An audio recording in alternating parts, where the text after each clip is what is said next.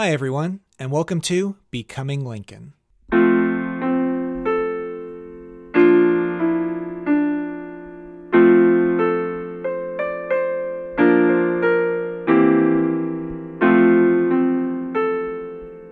Episode 18 War at Pleasure.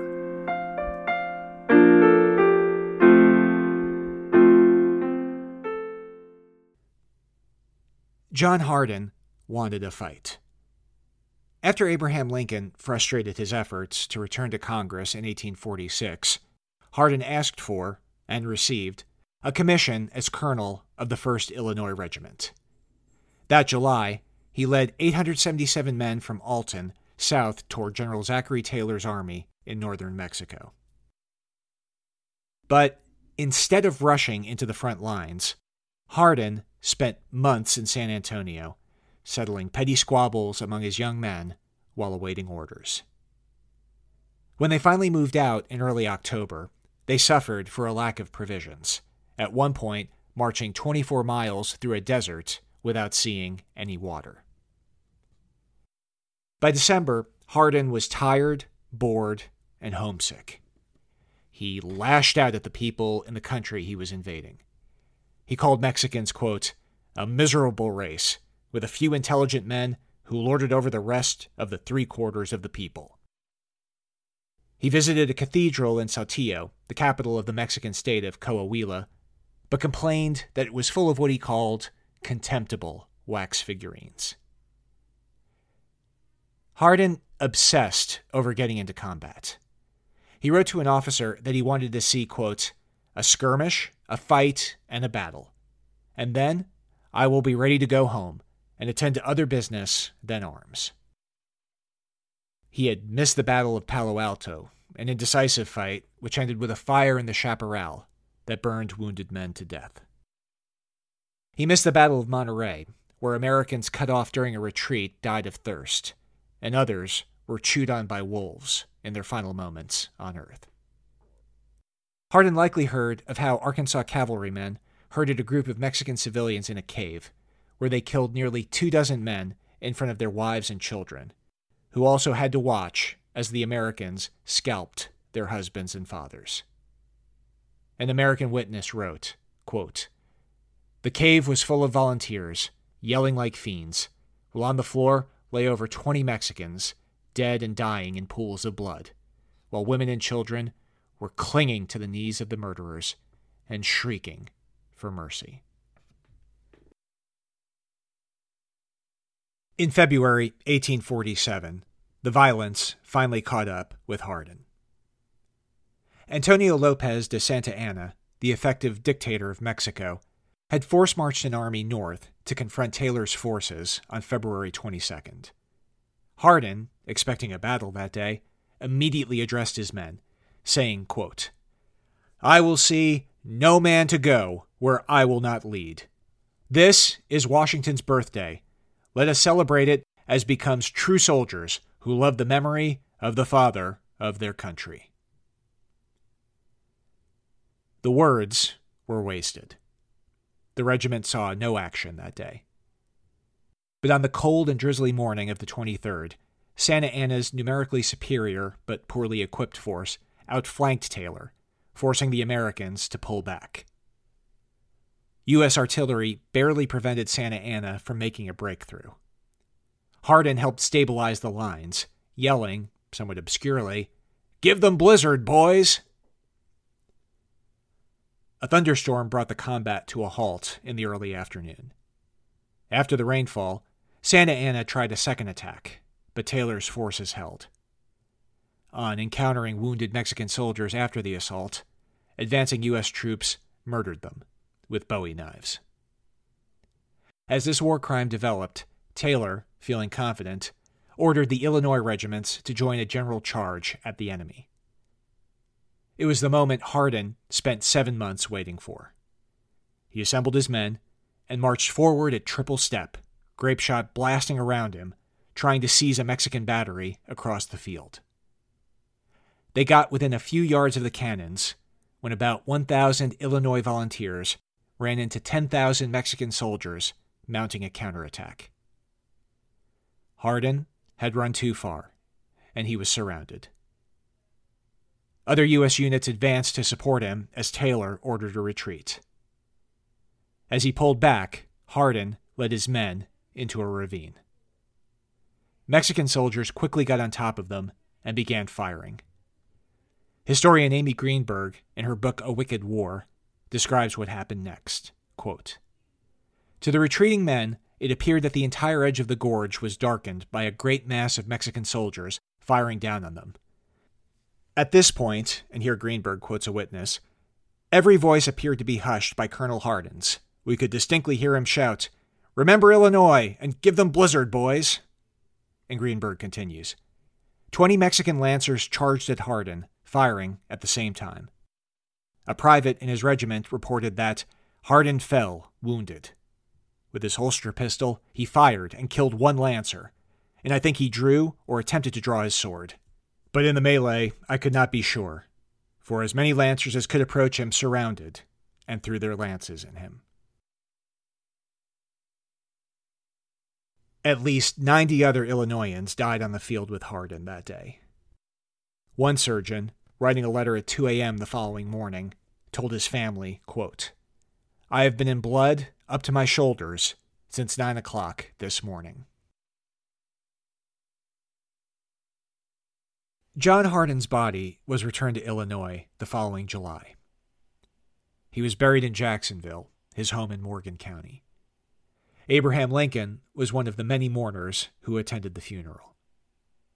Richard Yates, Hardin's law clerk, delivered what Greenberg describes as, quote, a very conflicted eulogy.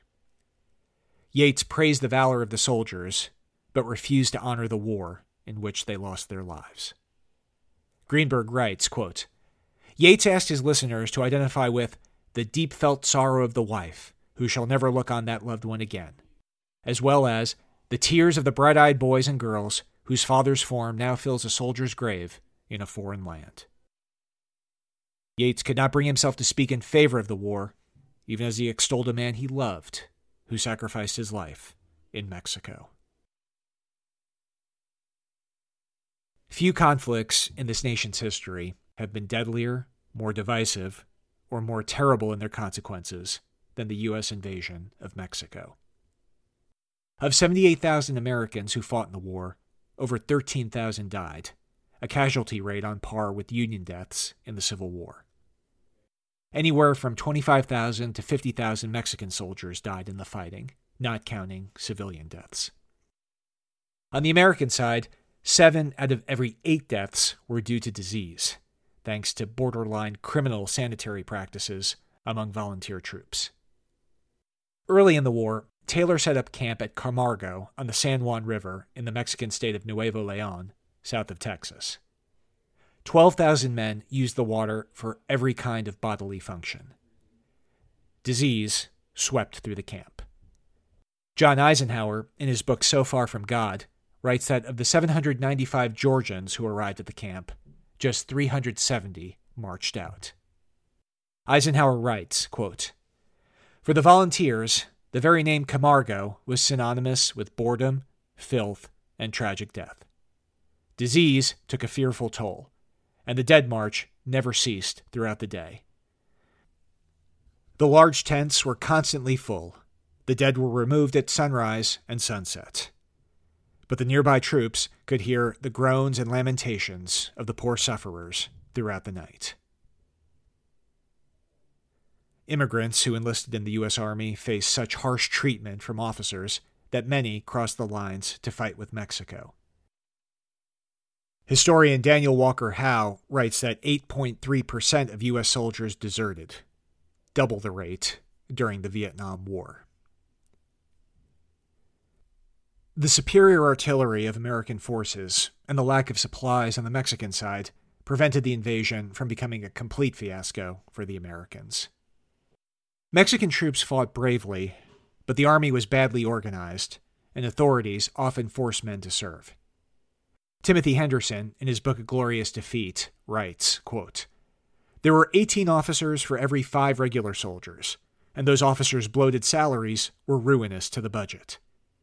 Prisoners, vagrants, and drunkards were pressed into service, Indians were often captured, quite literally, with lassos as they tried to flee from recruiters, and brought to the barracks, chained together.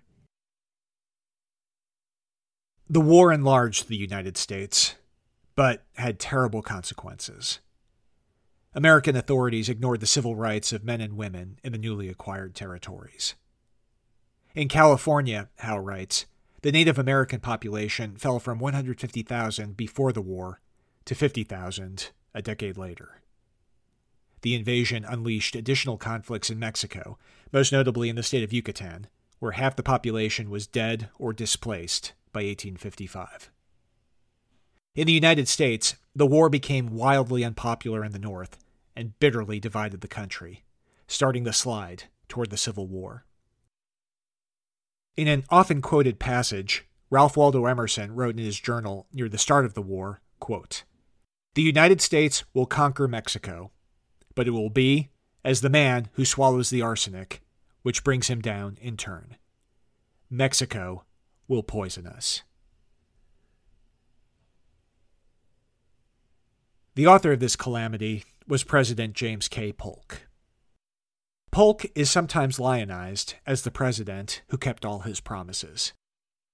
He was also one of the very worst people to ever occupy the White House. Humorless and self righteous, Polk kept a diary throughout his presidency, but it was an arid production that only comes to life when Polk gripes about visitors to the White House or his Secretary of State, James Buchanan. Polk had no intimate relationship with anyone except his wife, Sarah, with whom he worked in a kind of partnership. During the presidency, the Polks bought and separated 19 enslaved teenagers to work on a Mississippi plantation that would support James and Sarah in retirement. To save money budgeted for service and upkeep in the White House, money that came out of the president's salary, Sarah fired all the paid servants and replaced them with the Polk's own slaves. Like a medieval crusader, Polk believed that God was on his side. And like a crusader, Polk felt no need to keep oaths made to the enemies of his cause. To put it another way, Polk was a liar, and he lied like a fundamentalist, cheerfully, repeatedly, and with no sense of honor to anyone he considered an infidel.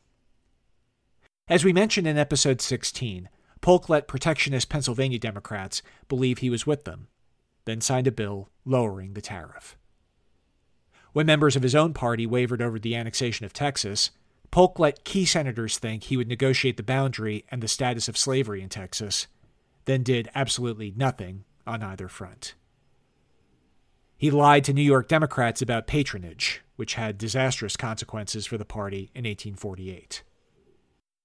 Polk lied in such brazen, self satisfied ways that he became something of a joke. Gideon Welles, a Democrat who worked in Polk's Naval Department and later served as Lincoln's Secretary of the Navy, said of Polk, quote, His mind was narrow, and he possessed a trait of sly cunning, which he thought shrewdness, but which was really disingenuousness and duplicity. Polk started the war on the very flimsy grounds that American soldiers operating south of the Nueces River, the traditional boundary of Texas, had been attacked by Mexican forces invading American soil. Congressional Democrats then stampeded a declaration of war, leaving almost no time for debate. Once war was declared, Polk proved a terrible commander in chief. He deeply distrusted the Whig dominated officer corps. And he skimped on funding to the point where many armies in the field found themselves perpetually short on supplies. Polk's opponent in the 1844 election, Henry Clay, had opposed the war. But his son, Henry Clay Jr., had felt lost after the death of his wife. So, he enlisted in the army when war broke out. The younger Clay served with Taylor in northern Mexico and fought at Buena Vista, joining the desperate advance to save Hardin. When the Mexican army charged, Clay was shot in the thigh. He ordered his regiment to retreat, then drew his sword. The soldiers running toward Clay quickly stabbed him to death. Two enslaved men managed to recover Clay's body. One was wounded in the effort. It was a terrible blow to the elder Clay, who had already lived a parent's worst nightmare multiple times in his life. All six of Clay's daughters were dead. Clay's oldest and youngest sons suffered from debilitating mental illness, and two other sons needed his financial support. Henry Clay Jr. had lived a comparatively steady and prosperous life, and Clay Sr. called him, quote, one of my greatest comforts. He wept openly at his son's funeral, his grief compounded by anger at the terrible injustice of the war in which his son had fallen. Clay was still grieving when he appeared before 3,000 people in Lexington, Kentucky on November 13, 1847. It was a rainy day, which he called, quote, a gloomy day, and like it, our nation is shrouded in gloom. Clay was 70 years old and in the early stages of the tuberculosis that would kill him. But he could still move an audience. One man who heard Clay speak that day said his eyes, quote, burned like bulbs of fire. I have never heard such a speech. Abraham Lincoln, visiting his wife Mary's family on the way to Congress, may have been in the audience. The address, known later as the Market Speech, retains its power. Clay denounced a war that had been started by a, quote, palpable falsehood. He said, quote, This is no war of defense, but one unnecessary and of offensive aggression. It is Mexico that is defending her firesides, her castles, and her altars, not we. Clay insisted that any territory acquired be gained through peaceful negotiation, and critically added that slavery should be banned in any lands so acquired. With a sense of prophecy, Clay said, quote, To us, they might prove a fatal acquisition, producing distractions, dissensions, divisions, possibly disunion. Let therefore the integrity of the national existence and national territory of Mexico remain undisturbed. I desire to see no part of her territory torn from her by war. In some ways, Clay was echoing existing Whig thought. Cherishing their beliefs in congressional supremacy, the Whigs were outraged by Polk's unilateral actions and the attack on a smaller country. In early 1847, Thomas Corwin, a Whig senator from Ohio, said in the Senate chamber, quote, if I were a Mexican, I would tell you, Have you not room in your own country to bury your dead men? If you come into mine, we will greet you with bloody hands and welcome you to hospitable graves. The Whigs fell upon a strategy dubbed no territory. Like Clay, they opposed any effort to acquire new lands, citing their potential threat to the Union. Historian Michael Holt writes, quote, even in 1844, Whigs had outlined arguments against the dangers of territorial expansion, but they regarded acquisition by military conquest as particularly intolerable. America's mission, they iterated and reiterated, was to spread Republican institutions by example, not by coercion. Democrats responded with patriotic correctness. Stephen Douglas ran up and down Illinois calling Whigs who voted against the war traitors in their hearts. But the Whigs remained unshaken. They celebrated the victories of Whig generals and voted supplies for the troops, but felt no shame denouncing the war. Hardin's law partner, David Smith, rebuffed Hardin's suggestions he enlist, writing, quote, The greatest thing to us, after all, is to conquer ourselves and then we shall be more than the most successful military chieftains. We shall be conquerors in the highest and best sense of the term. The stand paid off for the party in 1846. With the North rapidly turning on the war, the Whigs made major advances in the midterm elections and took control of the House of Representatives, where Lincoln was headed that fall. Abraham, Mary, and their sons Robert and Eddie, the latter born in 1846, arrived in Washington on December 2, 1847, just prior to the opening session of Congress. Washington in the late 1840s was an odd mix of the monumental and the rustic. Landmark buildings were surrounded by countryside. Vacant lots dotted streets where pigs, chickens, and cows roamed freely. The novelist Charles Dickens called Washington, quote, a city of magnificent intentions.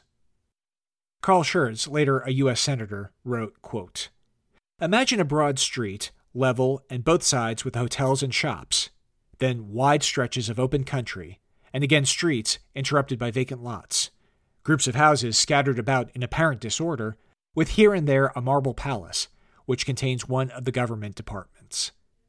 This strange jumble leaves the spectator in doubt whether all this grandeur is in a state of development or already approaching decay. There was visible evidence of decay at the U.S. Capitol building, where the wooden dome was rotting. In the chamber of the House of Representatives, portraits of Washington and Lafayette looked down upon carpets stained with tobacco juice. House committees met in corners of the chamber, and the 232 representatives did most of their work at their desks, amid an endless din of noise. Historian Michael Burlingame writes, quote, the representatives' desks made the lower chamber a convenient place for them to take care of their correspondence and other business, much to the annoyance of colleagues who were addressing them. Even more annoying was the cacophony created by members clapping their hands to summon page boys for various chores, like delivering messages or fetching water, newspapers, and envelopes. In 1849, a Kentuckian reported that the House is but a continued scene of dissension, distraction, disorder, and uproar. No speech is listened to while the floor is occupied. The honorable members are skipping to and fro, laughing, talking, whispering, cursing one another, slapping their hands together, rapping on the desk for the messenger boys, altogether making a bedlam that outdoes the pit of a theater or tap room. Lincoln's first duty in Congress was listening to Polk's annual message, a kind of State of the Union address read by a clerk.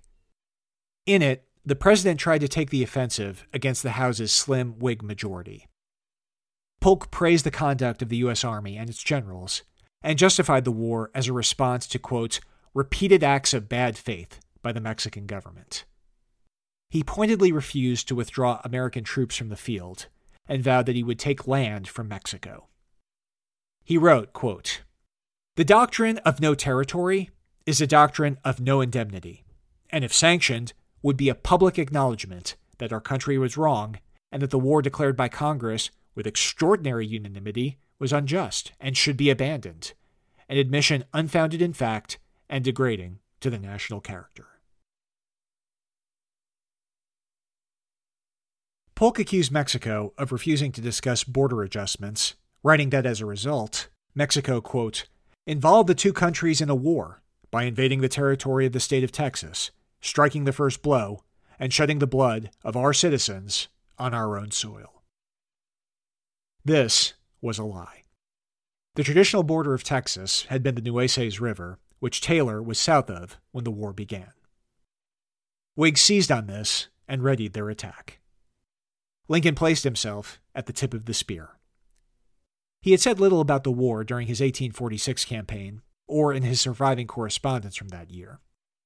But once engaged, Lincoln became a fierce critic. On December 22, 1847, Lincoln filed a resolution with eight questions challenging Polk's premises. Three of the questions asked about the spot of where blood had been shed, which led the package to be dubbed the Spot Resolutions. Lincoln asked if the spot was within a, quote, settlement of people who had since fled before American troops. Lincoln asked, quote, whether the people of that settlement, or a majority of them, or any of them, had ever, previous to the bloodshed mentioned in his message, submitted themselves to the government of the laws of Texas or of the United States by consent or by compulsion, either by accepting office or voting at elections or paying taxes or serving on juries, or having process served on them, or in any other way. Lincoln continued the attack in his first House speech on January 12, 1848. His shrill but clear voice probably played as well as any other person's in the loud atmosphere and poor acoustics of the chamber. One person who shared a table with Lincoln at the boarding house where the family stayed would later recall Lincoln laughing about the uproar in the house as he spoke. As Michael Burlingame notes, speeches delivered in Congress were less for the audience there than hometown newspapers, and Lincoln's argument aimed mostly at the Whigs who voted for him. The hour long address in many ways reads like a cross between Clay's market speech and one of Lincoln's legal briefs, aimed less at inspiring an audience than laying out an argument. The speech focused on Polk's claim that Texas's boundary was the Rio Grande. The Republic of Texas claimed this border after Texan rebels captured Santa Anna after the Battle of San Jacinto in 1836 and forced him to sign a treaty declaring it such. Polk considered it binding. Lincoln called this, quote, the sheerest deception, comparing it to a person writing out a deed to claim land belonging to someone else. Quote, the claim would be quite the same in substance, or rather, in utter nothingness. Much of the speech focuses on legal arguments, but Lincoln did achieve a certain eloquence when he demanded that Polk answer his questions. Quote, As a nation should not, and the Almighty will not be evaded. So let him attempt no evasion, no equivocation. If he cannot or will not do this, if on any pretense or no pretense he shall refuse or omit it, then I shall be fully convinced of what I more than suspect already that he is deeply conscious of being in the wrong, that he feels the blood of this war, like the blood of Abel, is crying to heaven against him. As historians note, Lincoln was not a lone voice of dissent in the chamber, but part of a general Whig attack on Polk. As Greenberg writes, two weeks after Lincoln's speech, the chamber passed a resolution from Representative George Ashmun declaring that Polk had unconstitutionally started the war. Greenberg suggests the Whig offensive, combined with war weariness, led Polk to accept a peace treaty in February that fell short of his demands for land. For his part, Lincoln always voted supplies for troops, but his anger over the war continued to burn. In May, a Baptist minister sent Lincoln a copy of a speech in which the minister claimed that the United States, quote, committed no aggression on Mexico. Lincoln replied that the army, quote, marched into a peaceful Mexican settlement and frightened the inhabitants away from their homes and their growing crops. He added, quote, Perhaps you consider these acts too small for notice. Would you venture to so consider them had they been committed by any nation on earth against the humblest of our people? I know you would not. Then I ask Is the precept, Whatsoever ye would that men should do to you, do ye even so to them, obsolete? Of no force? Of no application?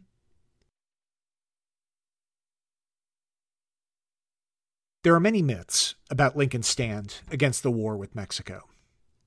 Standard histories of the war, at least from the American side, tend to end the narrative with the fall of Mexico City in October 1847. The implication is that the Whigs waited for the safe conclusion of the war before attacking Polk. In fact, when Lincoln spoke, the two countries were still at war, with Polk seemingly determined to pursue an open ended conflict. Another myth is that Lincoln's speech was largely ignored. Polk, of course, was not so dumb as to answer a freshman congressman from a minority party in a solidly Democratic state. But Greenberg notes that some New England newspapers printed Lincoln's address in full, and that more than a dozen newspapers on the eastern seaboard reported on it.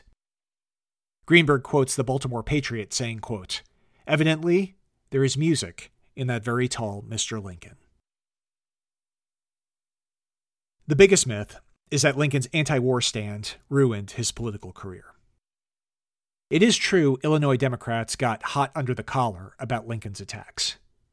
They seized on Lincoln's use of the word spot and bitterly accused him of betraying the soldiers and the war dead, while insisting the invasion was just. Stephen Douglas, just elected to the U.S. Senate, made reference to Lincoln in his first speech in that chamber on February 1st.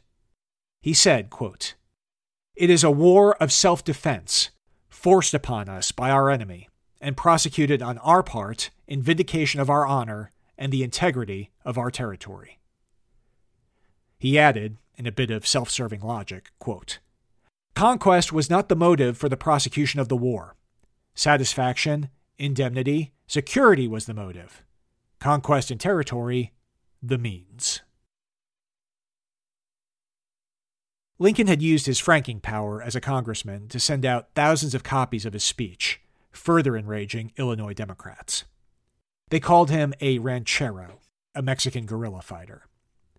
The Democrats of Morgan County passed a resolution calling Lincoln, quote, the Benedict Arnold of our district and ranchero spotty, while a Peoria newspaper said, quote, the miserable man of spots will pass unnoticed, save in the execration that is treason will bring upon his name. William Herndon panicked over the Democratic reaction to Lincoln's speech and pleaded with him to tone it down. Lincoln did not like people trying to change his mind. He wrote to Herndon in mid February, Allow the president to invade a neighboring nation whenever he shall deem it necessary to repel an invasion, and you allow him to do so whenever he may choose to say he deems it necessary for such purpose, and you allow him to make war at pleasure. One person who felt ruined by Lincoln's stand was his old law partner, Stephen Logan. True to the principle of rotation in office, Lincoln did not seek re election, and the Whig convention nominated Logan to run in the 1848 contest. The Democrats nominated Thomas Harris, a veteran of the war. Harris pulled off an unexpected upset, turning Lincoln's 1,500 vote majority into a narrow 100 vote win for the Democrats. It was a stunning victory in what had been a safe seat for Lincoln's party. The Illinois State Register, a Democratic newspaper, screamed, quote, The Whig citadel taken, the dead district redeemed.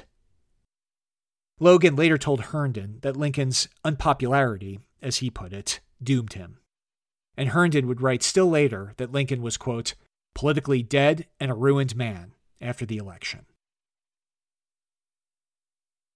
But Michael Burlingame, who knows antebellum Illinois politics better than anyone, puts the blame on Logan, a brilliant lawyer but a comically terrible politician. His slovenly dress did not impress audiences, nor did his harsh, grating voice. As Gustav Koerner, a lawyer who was a Democrat at the time, said, quote, He was too frank and unbending to be always popular with either the people or the politicians. Some Whigs told Lincoln they could not support Logan, apparently on personal grounds. And Logan made some terrible gaffes during the race. When the Democrats accused the wealthy attorney of donating only 50 cents to return a soldier's body from Mexico, Logan hotly denied it saying he'd actually donated $3. And feeling far too confident in his chances, Logan allegedly told voters at one location their ballots were not needed. To be fair, Logan faced other challenges. Democrats printed a handbill in German falsely claiming that Logan had called on his fellow countrymen to, quote, rise in mass and kill every foreigner.